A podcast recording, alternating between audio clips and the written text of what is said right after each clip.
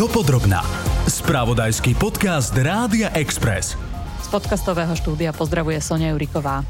Tejto časti sa zameriame na obavy farmárov o budúcnosť. Hovoriť budeme o tom, kam smeruje európske a aj slovenské poľnohospodárstvo. Holandská polícia tento týždeň zatkla vyše 100 ľudí na demonstrácii radikálnych farmárov, ktorí násilne protestovali proti údajne priveľmi ekologickej politike tamojšej vlády. Zaujalo ma to preto, že Holandsko máme všeobecne v očiach ako inšpiráciu efektívneho fungovania štátu. Tak teda, čo sa holandským farmárom nepáči? Ide hlavne o zníženie emisí dusíka. Je to jeden z tých plynov, ktorí spôsobujú globálne oteplovanie. Pár slov povieme aj o trendoch v európskom poľnohospodárstve, no a keďže tento týždeň v Nitre prebieha agrokomplex, budeme hovoriť aj o tom, ako sa v nových trendoch farmárstva darí našim ľuďom. Čo sú naše prednosti aj slabiny? Ideme cestou úspory vody, ideme cestou úspory energií, snažíme sa o veľa menšej miere používať chémiu ako takú. Slovensko je na tomto naozaj dobre, dá sa povedať, oproti iným krajinám. A odskočíme si aj do laboratórneho futurizmu, k mesu, ktoré nie je z bytunku, ale zo skúmavky. Dopodrobná. Holandskí policajti zadržali vyše 100 ľudí, ktorí dosť agresívne vystupovali na proteste farmárov. Reč je o vyhadzovaní odpadu, podpaľovaní veci, vyhrážaní sa, blokovaní diálnic v krajine, kde doprava tvorí zhruba 12 HDP. Čo ma zaujalo je, že väčšina zatknutých mala pod 30 rokov. Lektora holandského jazyka a kultúry na Filozofickej fakulte Univerzity Komenského Benjamína Bosárta som sa spýtala na podrobnosti aj na to, prečo časť holandských farmárov reaguje tak agresívne. Benjamín je zahraničný lektor, takže mu odpustíme občas nejaký ten gramatický prešľap. Ono to súvisí trošku aj s tým, že vlastne politika dosť pomaly reagovala. Sú už aj správy, reporty e, zo 70. rokoch dokonca, že tie emisie toho dusika e, z dôvodu chovanie dobytka sú prívysoké, ale politika dlhé roky táľa s razantnými opatreniami. Teraz ten hnev, je to aj taká protireakcia k tým razantnejším krokom. Znamená to, že budú musieť znižovať svoje chovy, hovorí sa dokonca, že niektorí budú musieť úplne zavrieť svoje farmy, alebo že budú mať menšie výnosy. Je to taký koktail, je to taký mix všetkého, čo ste pomenovali. Hej. Tuto treba zdôrazniť, že polnohospodárstvo a najmä chovanie dobytka je zodpovedný za e, zhruba 40% emisí. Sú v Holandsku aj chránené prírodné oblasti a tam dokonca sa hovorí, že treba znížiť tie emisie v okolo 90%. A toto už fakticky znamená, že, že tam už sa polnohospodárstvo v podstate rúši, alebo teda tí farmári, ktorí chovajú dobytok okolo prírodných oblastí, tak nemôžu už chovať dobytok. A toto je tiež samozrejme e, dôvod toho hnevu. Hej? Holandsko mm-hmm. je mhm. krajina, ktorá asi viditeľne už teraz pociťuje klimatickú zmenu v tom, že sa menia hladiny riek, mení sa hladina v prímorských mestách. Čiže znižovanie emisí principiálne ľuďom dáva zmysel. Treba povedať, že polnohospodársky priemysel je dosť veľký a teda tvorí ten dusík e, veľká časť tých emisí. Tam vedia najinteligentnejšie e, znížiť teda alebo redukovať tých emisí. E, sú samozrejme aj iné spôsoby. O čom sa tiež hovorí je napríklad znížiť e, rýchlosť na diálnici. Sú samozrejme ekologické strany v politike, ale na druhej strane mnohým Holandianom je to polnohospodárstvo dosť sympatický, lebo ako viete, dosť veľká oblasť Holandskom je pod morskou hladinou. Majú taký holandský mytus, že dobývali svoju zem v boji s morom. Hej. Nastavili si hrádze, veterné mlyny používali na sušenie polnohospodárskeho priestoru a potom je samozrejme aj taký ekologický protiprúd, ktorý tiež je v parlamente je v prítomný samozrejme. O čom najviac prebieha spoločenská diskusia v tejto téme? Že majú pocit, že tie ekologické plány vlády sú nastavené príliš progresívne? E, áno, to je práve, že o tom je tá diskusia, že, že farmári argumentujú s tým, že vlastne prišlo to príliš náhlo, redukcia na minimálne 70%, farmári sa skúsia dohodnúť, že, že dajme to na tých 60%, holandská vláda ale hovorí, že ten problém sme vlastne zanedbali niekoľko desaťročí a treba už konať. Naši chovatelia pre znižovanie dusíka rozhadzovať pneumatiky na diálnicu s veľkou pravdepodobnosťou nepôjdu, pretože u nás živočíšna výroba nepredstavuje taký veľký podiel, že by z nej mali klimatológovia vyrité veľké vrázky, respektíve tie majú z iných spôsobov znečisťovania. Stavy hospodárskych zvierat u nás od 90. rokov klesajú a naopak politici hovoria o tom, že by sme mali skôr zvyšovať chov dobytku, aby sme si napríklad zlepšili kvalitu pôdy. Z užitkových zvierat totiž máme pre poľnohospodárov potrebný hnoj. Ako sa teda mení európske a ako sa mení slovenské poľnohospodárstvo? Asi najsilnejším trendom je ekologizácia. Potvrdil mi to aj šéf Zväzu zeleninárov a zemiakárov Slovenska Jozef Šumichrast fenoménom je voda a to sú závlahy, zároveň sú to aj energie, čiže vlastne ideme cestou úspory, snažíme sa oveľa menšej miere používať chémiu ako takú. Takže toto je ďalší trend a Slovensko na tomto naozaj dobre, dá sa povedať, oproti iným krajinám je tých prípravkov na ochranu rastlín, aj to hnojenie je naozaj na veľmi nízkej úrovni a dokážeme ale aj tak napriek tomu vyprodukovať kvalitu proti niektorým. Len naozaj, čo je problém, čo vidím problém, je podpora zo strany štátu. Analytik Euraktivu Marian Koreň upozorňuje, že kým v používaní hnojív sme na tom v porovnaní s viacerými inými krajinami Európskej únie pomerne dobre, máme iné boľavé miesta. Problémom je najmä znižovanie biodiverzity, čo dokazujú aj merania poukazujúce na klesajúci počet hmyzu a vtákov. A druhým významným problémom je kvalita našej pôdy. Či už sa zaujíma o erózii alebo o jej produkčnej kvalite, ktoré by mala teda riešiť. No a spoločná polnohospodárska politika, ktorá teda začne uh, budúci rok a ktorá teda prichádza s novými nejakými ekologickými požiadavkami a povinnosťami uh, na polnohospodárov. Máte prehľad o tom, aké sú tie odozvy farmárov, že sú ochotní počuť na tie hlasy, že treba niečo zmeniť?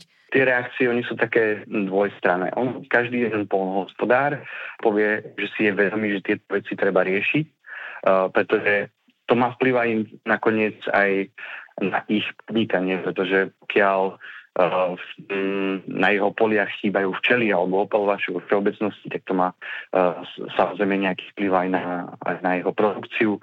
Čiže oni si to sami uvedomujú. Uh, na druhej strane vnímajú veľmi citlivo akékoľvek sprísňovanie tých požiadaviek, o ktorých som hovoril. Uh, keď som hovoril, že sa má meniť tá dotačná politika, tak sa zavádza taký nový systém tzv. ekoschém, to sú tie nové požiadavky ekologické, ktoré by mali plniť. Tam cítiť zo strany slovenských polnohospodárov obavy, pretože oni nevedia, že to spôsobí jednak s ich nákladmi na plnenie týchto požiadaviek, pretože budú musieť nakupovať novú techniku, musieť obmedzovať možno niektoré chemické vstupy. Uh, oni argumentujú, že požiadavky sú príliš prísne a um, okrem toho teraz slovenská vláda alebo slovenské ministerstvo je ešte stále v rokovaní s Európskou komisiou o nastavení týchto ekoschém, kde Európska komisia ešte tlačí na Slovensko, aby sa tie požiadavky, tie ekologické požiadavky ešte viac prísnili. Pán Koreňa, z vášho pohľadu je ten tlak zo strany Európskej únie na Slovensko na ekologizáciu nášho poľnohospodárstva férový? Naozaj sme na tom tak zle v porovnaní s inými krajinami, že mali by sme viacej na sebe zapracovať? Záleží opäť, že o ktorom probléme sa budeme rozprávať. Že my vieme napríklad, že na Slovensku tá spotreba pesticídov je e, menšia ako v iných členských krajinách, respektíve je nižšia ako európsky priemer. Na druhej strane vieme, že nám ubúda ten hmyz, ubúda, ubúdajú vtáky, čo samozrejme má aj priamy súvis s používaním chémie. Tento problém sa nevyhýba ani v Slovensku. To berem ako pochopiteľnú snahu Európskej komisie. To isté platí, pokiaľ Európska únia chce riešiť stav pôdy nie je úplne ideálny na Slovensku, eh, ale to už je potom taká aj politická otázka, že ako to celé eh, bude nastavené. Bez debaty, že ak hovoríme o tom, že naša pôda nie je kvalitná, tak asi by sme nemali čakať na tlak z hora alebo z nejakej inej krajiny alebo z nejakej veľkej inštitúcie, ale to je téma, ktorá by nás samých mala trápiť a mali by sme sa snažiť hľadať riešenia. Určite áno. Súčasné ministerstvo pôdohospodárstva aj sa snaží vytvoriť nejaký nový systém, nazývajú to klimatický fond pre pôdu. Napríklad hovorí sa o rozšírení tzv. regeneratívneho polnohospodárstva, bezorebného polnohospodárstva. Uvidíme, ako sa to bude vyvíjať ďalej, pretože to je stále len rovine nejakého zámeru, ale je v tejto chvíli možno nejak okrok vpred oproti Európskej únii. Keď si predstavíme vlastne poľnohospodárstvo ako taký reťazec, že potrebujeme niečo vypestovať, ten farmár potrebuje mať na to prostriedky, aby mohol žiť slušným životom, zároveň to musí niekde predať, prípadne to niekto ďalej spracuje a potom my si to chceme kúpiť za čo najmenej peňazí. Kde by podľa vás bol ten manevrovací priestor ešte, že okrem toho, že budeme tlačiť na farmárov, aby to robili ekologicky a zároveň, ale aby to bolo stále lacné, že kde by sme vedeli zlepšiť situáciu, čo je problémom, že, že nevieme poskytovať tie priestory, aby to mohli lacno predávať? Slovensko je v takej zvláštnej pozícii, možno proti niektorým členským krajinám, keď hovoríme možno o nejakej potravinovej sebestačnosti. U nás na Slovensku sa nevyprodukuje toľko toho, aby to pokrylo celú tú nejakú potrebu potravinovú slovenskej spoločnosti.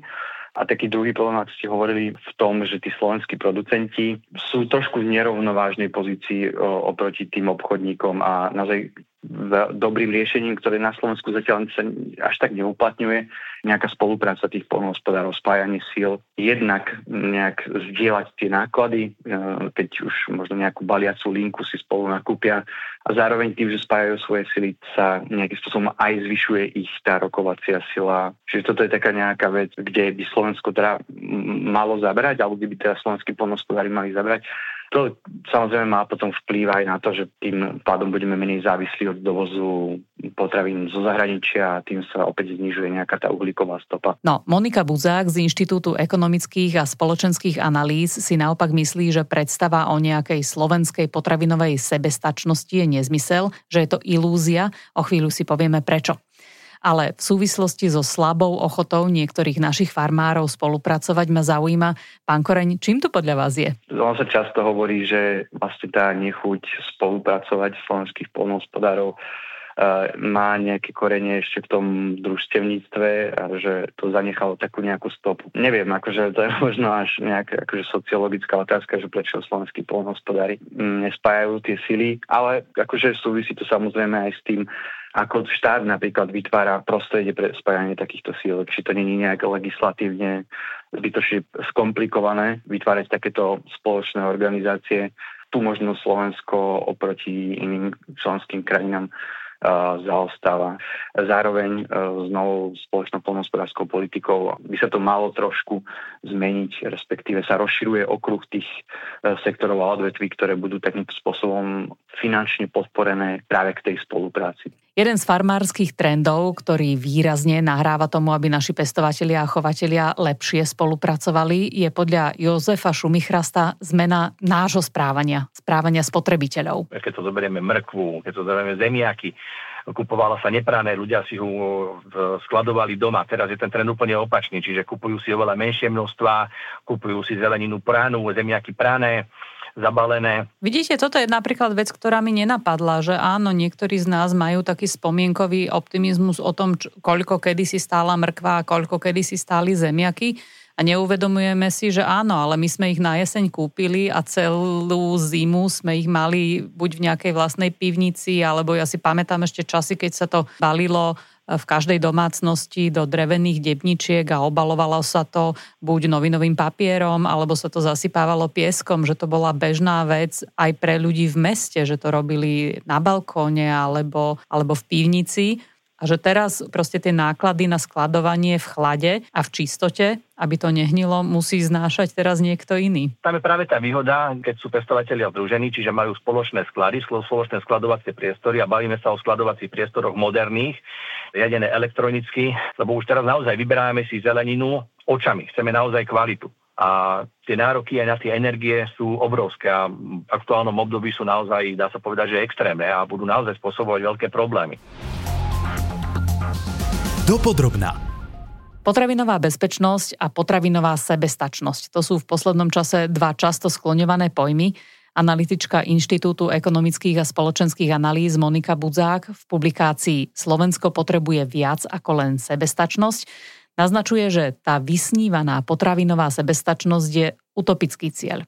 Zaujímalo ma prečo. Je to z viacerých dôvodov. Jeden z takých najzásadnejších je, že vlastne štát neprodukuje potraviny, ale produkujú ich farmári ktorí sa riadia hlavne cenou, to je keď napríklad nedostatok pšenice na svetových trhoch viedol k rastu cien. Farmári po celom svete zasiali viac, lebo ich jednoducho motivovala vyššia cena. Poľnohospodári samozrejme nie sú ovplyvňovaní len cenami či politikou, ale aj desiatkami ďalších faktorov, ako je napríklad dostupnosť vody, veľkosť pozemku, na ktorom hospodária, úrodnosť pôdy a, a mnohé ďalšie a štát naopak nemá dosť informácií na to, aby rozhodoval za nich, že majú produkovať napríklad viac zemiakov na menej pšenice. Toto je skôr taká praktika zo socializmu a vieme, že, že práve vtedy mnohé tovary na pulto chýbali a aj tie, čo boli, tak boli častokrát pochybnej kvality.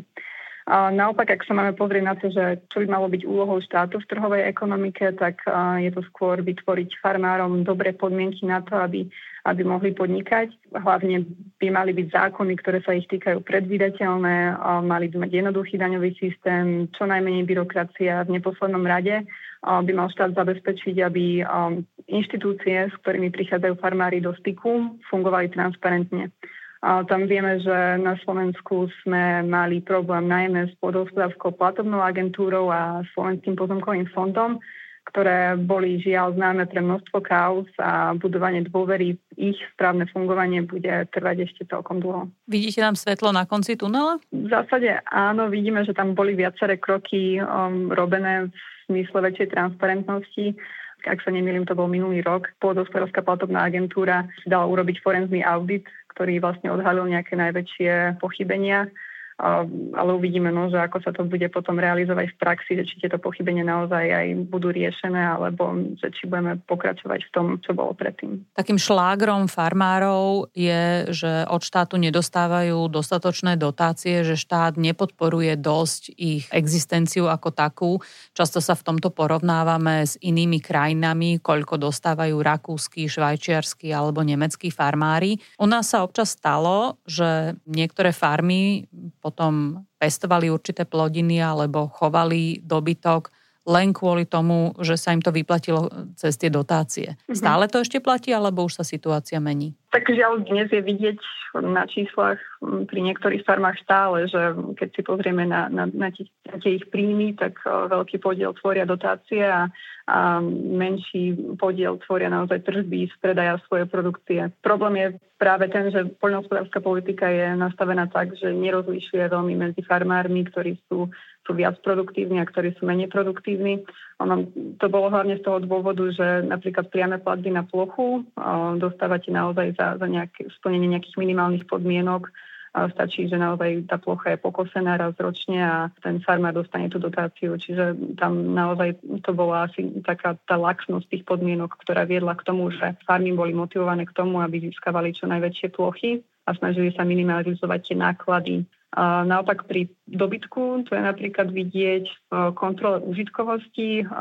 Tam, ak spomeniem napríklad príklad chovu mesového dobytka, tam je vašim produktom vlastne ten počet narodených teliat a pri niektorých chovoch na Slovensku je tento počet naozaj žalostne malý a je jasné, že ekonomicky by v trhovom prostredí bez dotácií tieto farmy asi neprežili. Ešte sa vrátim k tým telatám.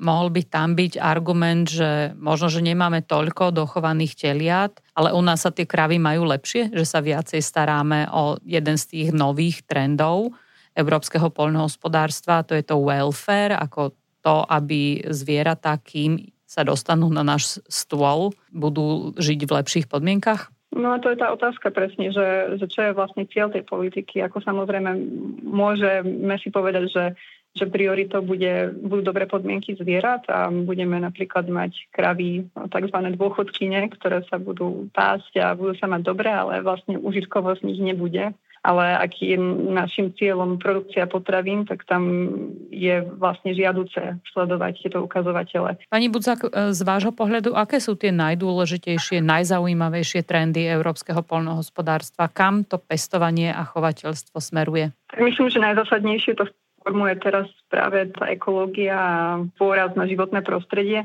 A to teraz bez ohľadu na to, že kam smeruje politika, lebo naozaj vidíme, že aj vlády aj, aj EÚ sa snaží naozaj raziť tie ekologické ciele a, a politiky.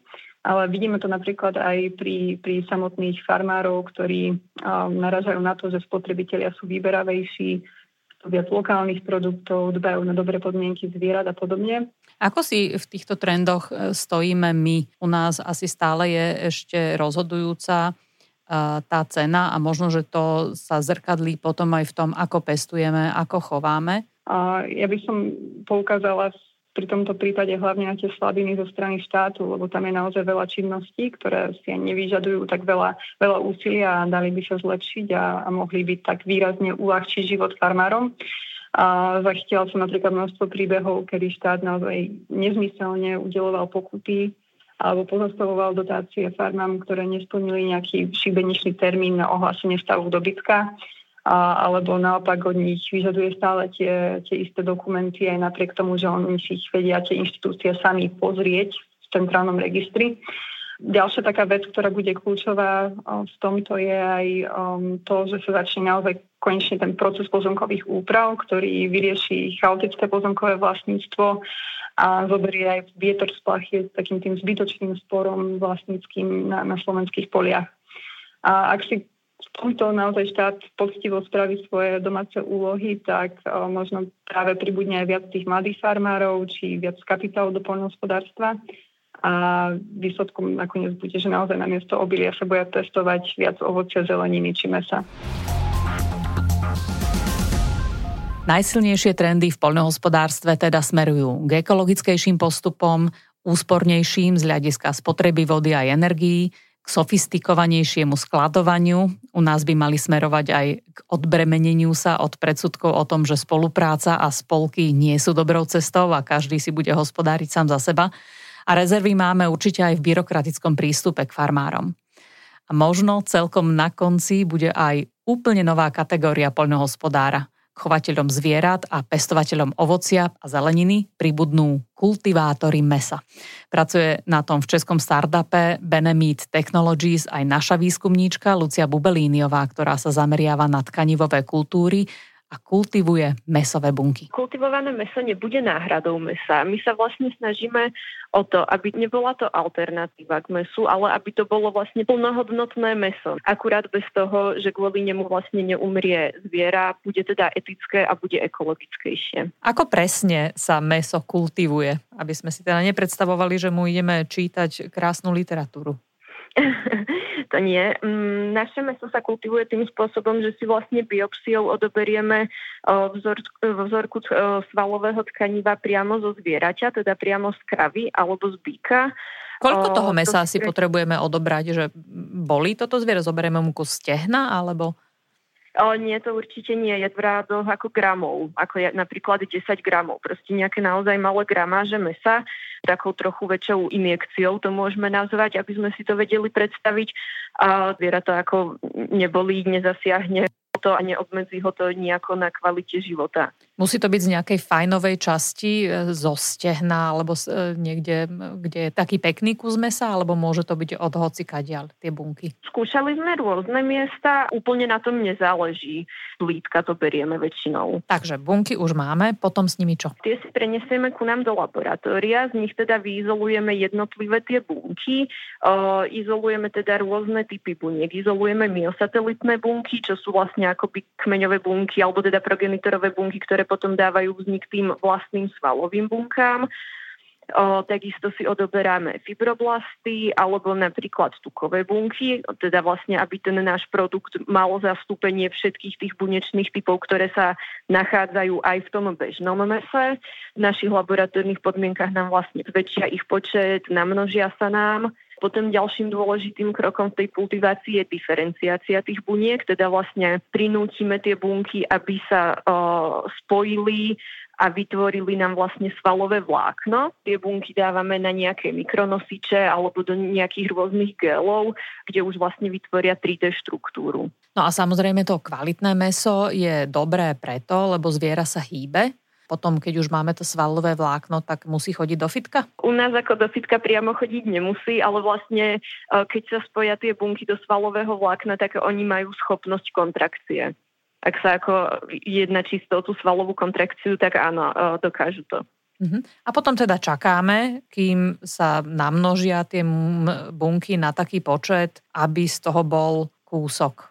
No ja vám to úplne presne takto povedať neviem, že koľko to trvá, pretože my vlastne nejdeme úplne tou filozofiou, že o, vytvoríme si najprv ten finálny produkt a potom sa snažíme nejako optimalizovať tie procesy spätne, ale my vlastne ideme naozaj ako od začiatku každý jeden ten proces, jeden za druhým sa snažíme optimalizovať, aby bol vlastne za čo najnižšie náklady, aby tie bunky na to čo najlepšie reagovali. My sme si ešte vlastný kus stejku u nás v laboratóriu e, nevytvorili, ale tak dajme tomu, že ako bude to v rádoch týždňov, ako týždeň, dva napríklad, dokým sa tie bunky namnožia do nejakého takého väčšieho počtu, aby to bolo krájateľné. Pani Bubelíniová, čo je v tom celom procese najťažšie? Najťažšie je na tom vlastne dosiahnuť tú cenu, aby, aby to bolo vlastne konkurencieschopné s, mesom klasickým teraz v obchode a takisto, aby to bolo škálovateľné do veľkých rozmerov.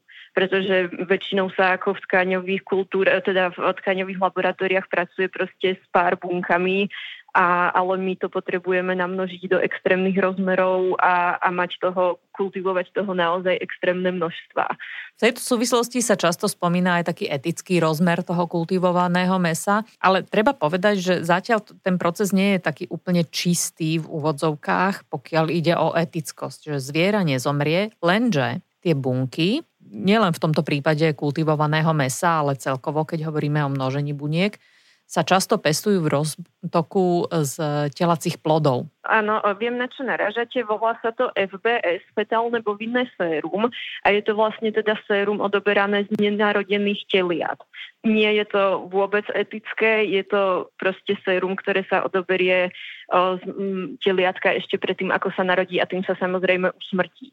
Toto je tiež veľká, jedna z veľkých otázok, ktorou sa zaoberáme a teda vyvíjame vlastne médium pre tie bunky, ktoré nebude obsahovať toto fetálne bovinné sérum. Uh-huh. A vidíte tam už svetlo na konci tunela? Určite, áno. To, to, myslím si, že v tejto otázke sme už dosť ďaleko.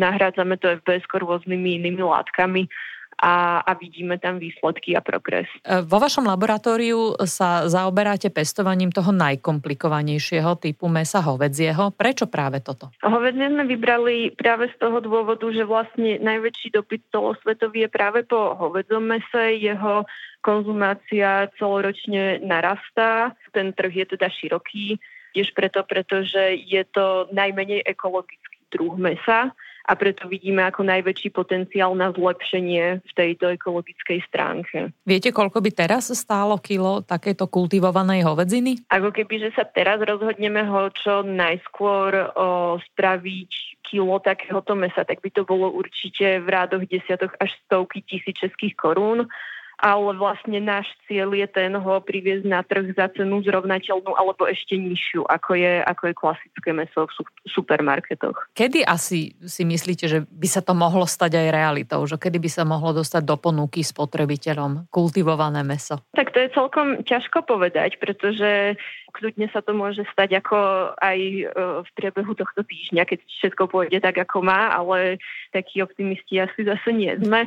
Ale ako predpokladáme to, že to bude napríklad prvý produkt do roku až troch rokov, určite si myslíme, že budeme schopní uvieť na trh nejaký prvý produkt, ktorý bude napríklad vo forme nejakého mletého hovedzieho mesa, nejakých burgerov a, a potom ten steak o, závisí, no, ako to celé pôjde, ale tak 5 až 10 rokov je nejaké takéto reálne rozmedzie, ktoré si stanovujeme. Tak ste to počuli, možno si o pár rokov dáme meso zo skumavky a nie z bytunku a možno aj u nás vznikne nové povolanie kultivátora mesa. Tým sa tak stane naša poľnohospodárska politika by sa mala do finále dostať na jeseň, čiže k téme farmárstva sa určite vrátime. Túto časť dopodrobná pre vás pripravila Sonia Juriková. Nájdete si nás aj na budúce. Počúvali ste podcast Dopodrobná, ktorý pre vás pripravil spravodajský tým Rádia Express. Ďalšie epizódy nájdete na Podmaze a vo všetkých podcastových aplikáciách.